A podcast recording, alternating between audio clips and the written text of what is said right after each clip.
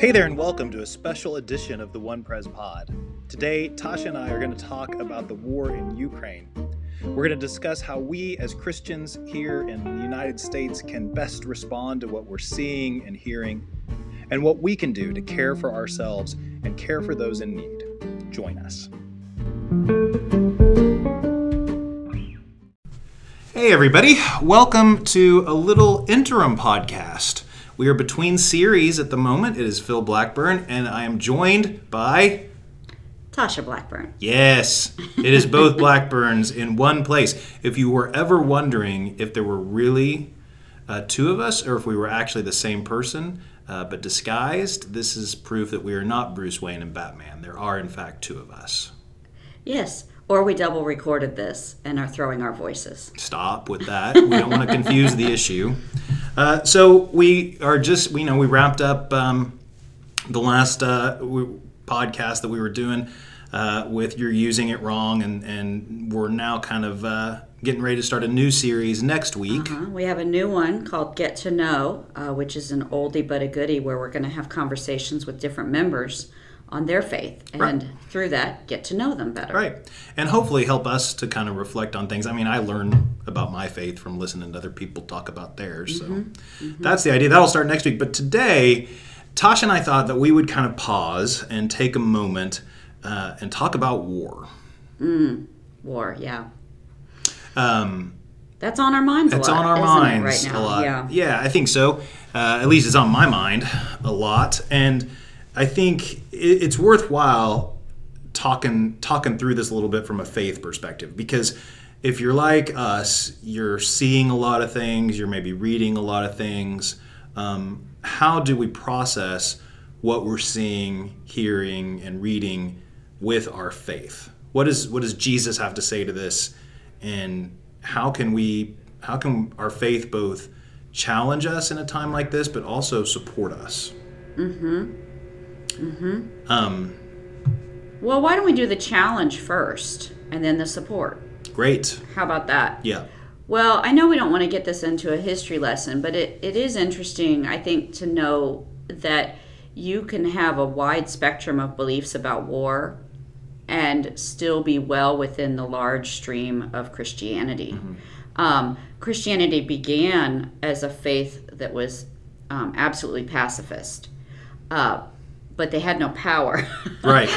Easier to be pacifist when you would lose every so, war. I mean, the first 300 years of Christian faith was pacifism um, and absolutely no violence. Uh, and in fact, we have Jesus's really difficult teachings of, you know, pray for your enemies, uh, love your enemies, turn the other cheek so it gets hit too. You know, those are some pretty pacifist and, and difficult readings starting about the 300s, not coincidentally, uh, when Christians started to have a little more power, um, we do get into things like Augustine talking about how war could be just under certain circumstances. So, you know, I only say that to say we're going to have Christian brothers and sisters who differ from us on what they think about war, and there may be some who are absolute pacifists and some who are a little more, as we would put it, hawkish, right? Mm-hmm um, that's well within the Christian understanding.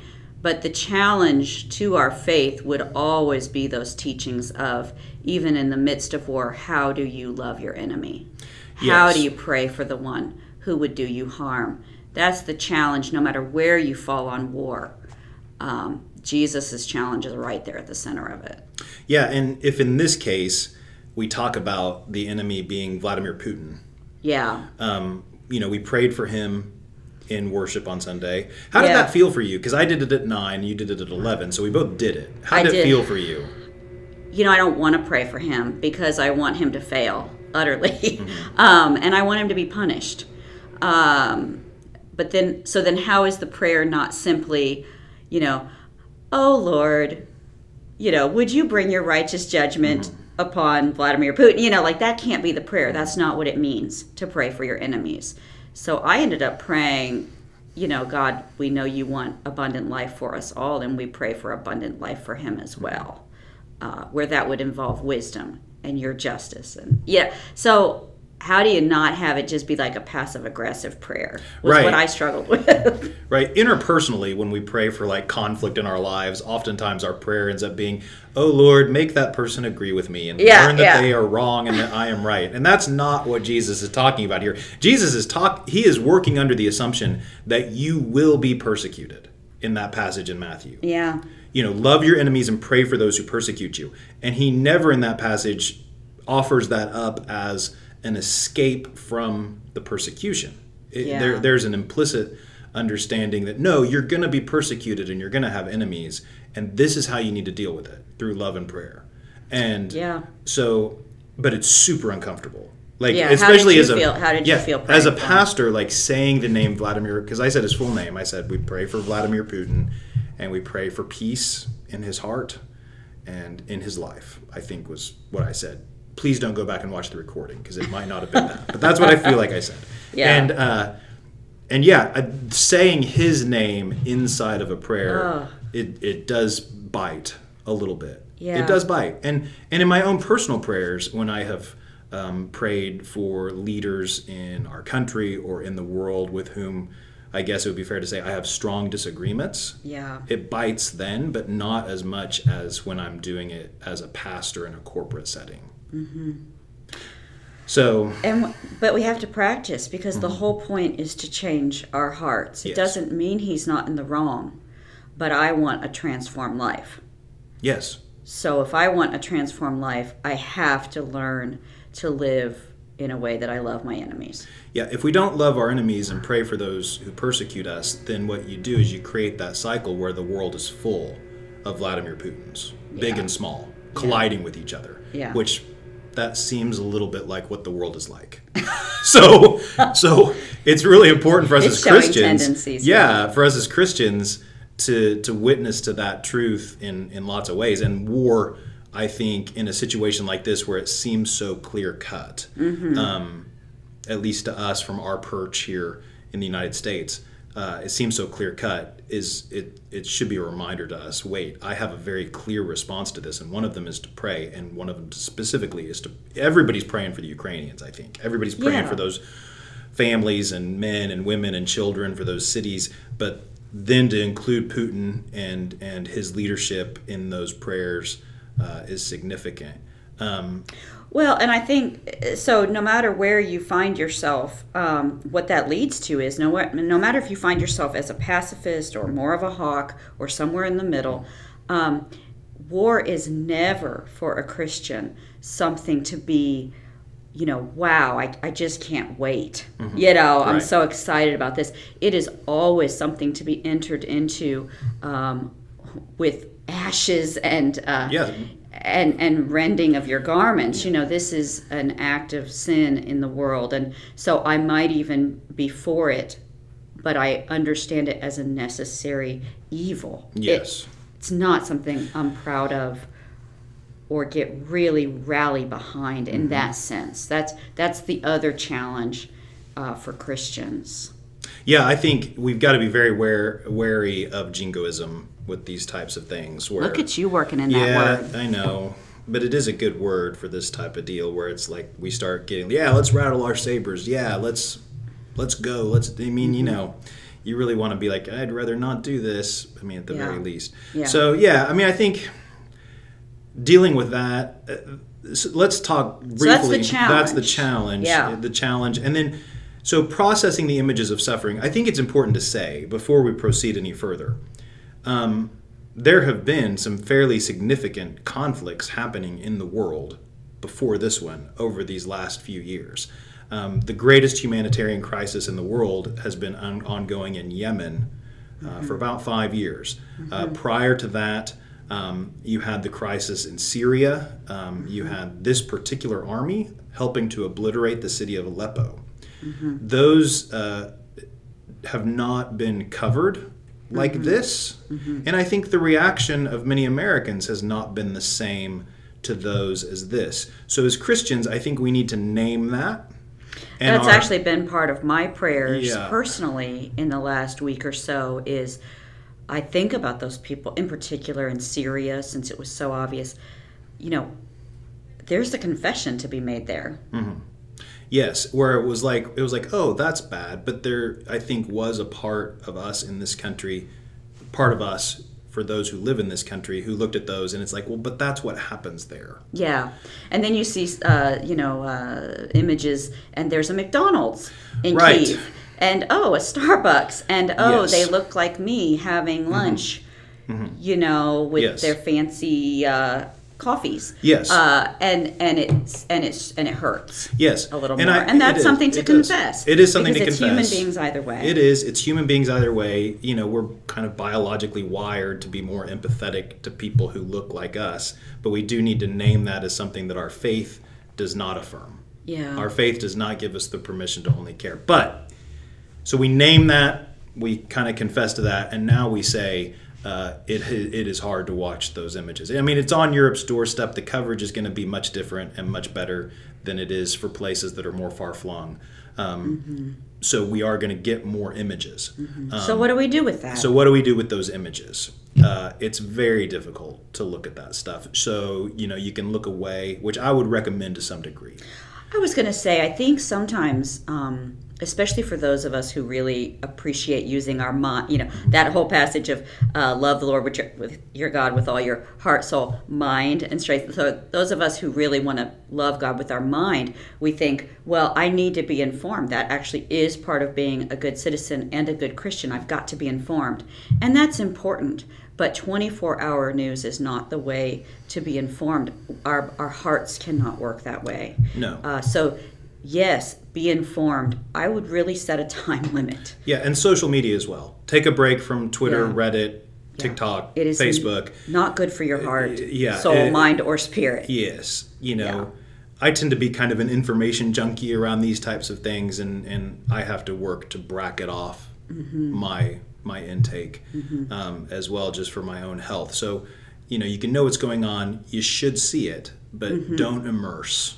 I don't think you're serving anybody by immersing Mm-mm. in that. It would be better to watch for a half an hour or an hour, mm-hmm. be caught up, and then pray. Yes.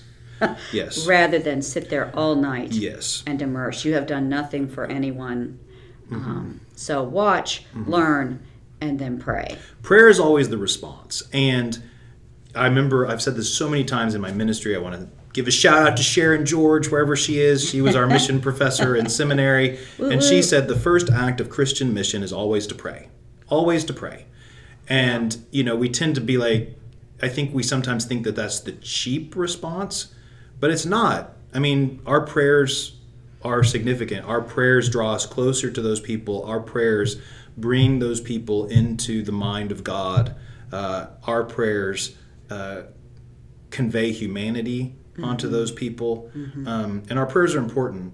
I saw something and I wish I'd screenshot it. So there was a, a man who uh, had asked one of his Ukrainian friends, We're praying for you. What are you all praying for? And he posted her reply. Mm-hmm. And the third prayer, there were two things like, well, one, we pray for peace, two, we pray for safety, but then three, we pray for the hearts and souls of the Russian soldiers attacking us to be transformed and that they would drop their weapons and walk away.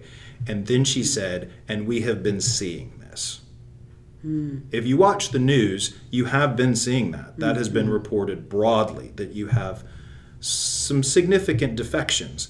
And those are kind of laid out as uh, reflections of you know Russian conscripts and poor supplies and they don't want to be there and I think all that's true.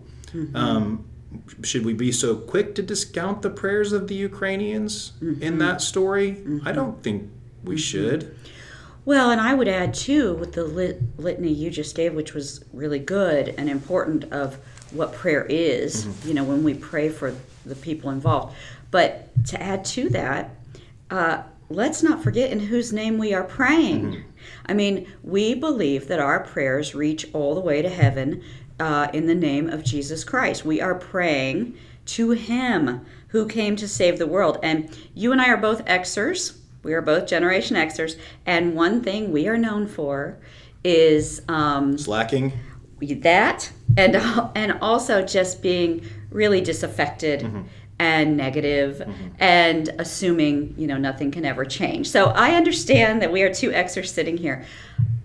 And that can fe- it can feel hard not to feel disaffected mm-hmm. or like what difference could my prayers mm-hmm. make? Well they aren't just your prayers. And if if that's really really hard to believe again that's another kind of transformed heart moment of you know work on me god.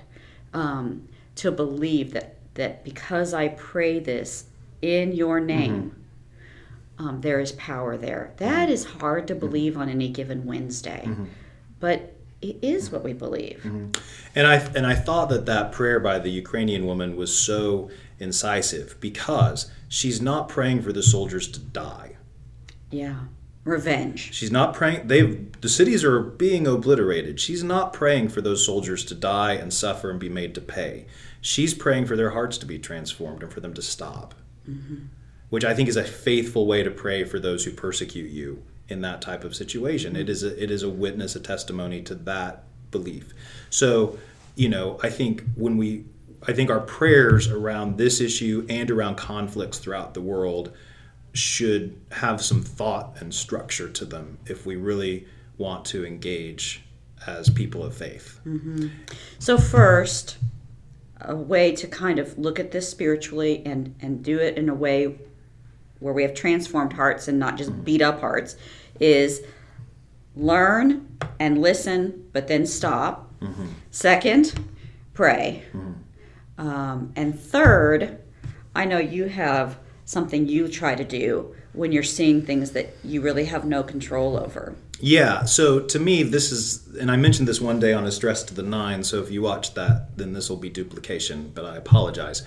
The, uh, to me, when you see suffering around the world, you sit there and you, you wring your hands and you say, well, that's awful. That's just terrible. And that's tragic. And that breaks my heart. Um, and then you pray, and then you maybe make a donation to UNICEF. And then you think, but then there's nothing else I can do. I'm I am now powerless, and that's true. I think most of us are not going to go join the Ukrainian Foreign Legion and grab an AK-47. Um, but when we see images of suffering around the world, we should also remember that no matter where we live, there is suffering in our own community. Profound suffering. If you live in Fort Smith, there is profound suffering in this community. It's not being caused by a Russian invasion, but it is nonetheless profound. Um, and this is an opportunity for us to say, I can't do anything there, but but I I'm not off the hook here. I if I'm I need to double down, I need to open my eyes, I need to look around, I need to ask, how can I help? What can I do? Who can I serve? Who is my neighbor? What does it mean to love the people that I see every day? Yeah, I think that's really interesting. You just said neighbor because so much of our ethic, Christian ethic, is about the neighbor, right? And with being a more global society, uh, more global contacts and communications, boy, that really explodes the idea of neighbor, right? Which is really, really good. Uh, it is important for me to understand that I am connected, that Ukrainians are my neighbor. But just because Ukrainians are my neighbor doesn't mean I can't, I can forget. I can't have such a broad view Right. and then go, oh, can't help. Um, and then forget I have an actual neighbor. Right. They live two streets away, or they Right. live right next door, or they live, you Right. know, in my same zip code. Right. Um, I have an actual neighbor. Right. We have actual neighbors. We do. And, and, and we have a have an opportunity yeah. through our faith and and through our lives to try and help them and make relieve their suffering, relieve their uh, difficulties. And it doesn't make uh, a hill of beans difference to the Ukrainians, but it does make a difference to humanity and to our faith and to the story we tell and the lives we lead. And and so I think that is something that that matters. You know, we we walked up here to record this this morning, and we walked past. Uh, I believe that was our Changing Lanes committee in there looking at people who had turned in applications uh, to be helped by the church to get a car who don't have a car. They don't have a means to get to work right now or go get mm-hmm. groceries outside of transit, Uber, or bumming rides. Mm-hmm. So that you can imagine how difficult that would be for you who are listening if you just didn't have a car. Mm-hmm. So okay, oh, like there's work to be done. There is work to be yeah. done. There's work to be done. And it doesn't mean, again, that we don't educate ourselves, watch and mm-hmm. listen, but then stop yeah. and pray and look at, okay, I cannot control that. Yeah. Uh, what is within my postage stamp size mm-hmm. of control where I can be a neighbor? Mm-hmm. Yeah. Yeah. That's three three ways right there. Uh, we've offered the challenge. Yes. And then that's kind of three ways of, of spiritual support, I think. Yes. Um, mm-hmm. To say, how, how do I deal with what I'm seeing and what I know is happening? Yes. And I mean, you know, if you've got more things you want to say or process this, you know, Tasha and I are always available for you uh, to help you out with that. But we wanted to take a minute, sit down on a Friday, and kind of tell you where we are, how we've processed things, and and create a space for you to think about that, uh, hopefully in your own lives. And it, it, you know, a sermon or a Sunday school class kind of isn't going to work for this type of thing. So anyway, it's, it's good we did this. Well, at least for us. It is. I feel I feel better. Yes, me too. All right, everybody. Uh, thanks so much for tuning in to the One Pres Pod. Uh, Ken Peavy House and I will be back on Tuesday with the final Ten Commandments class, and Tasha will have her first get to know uh, later in the week. So we will talk to you later. Join us for worship this Sunday. Tasha, peace.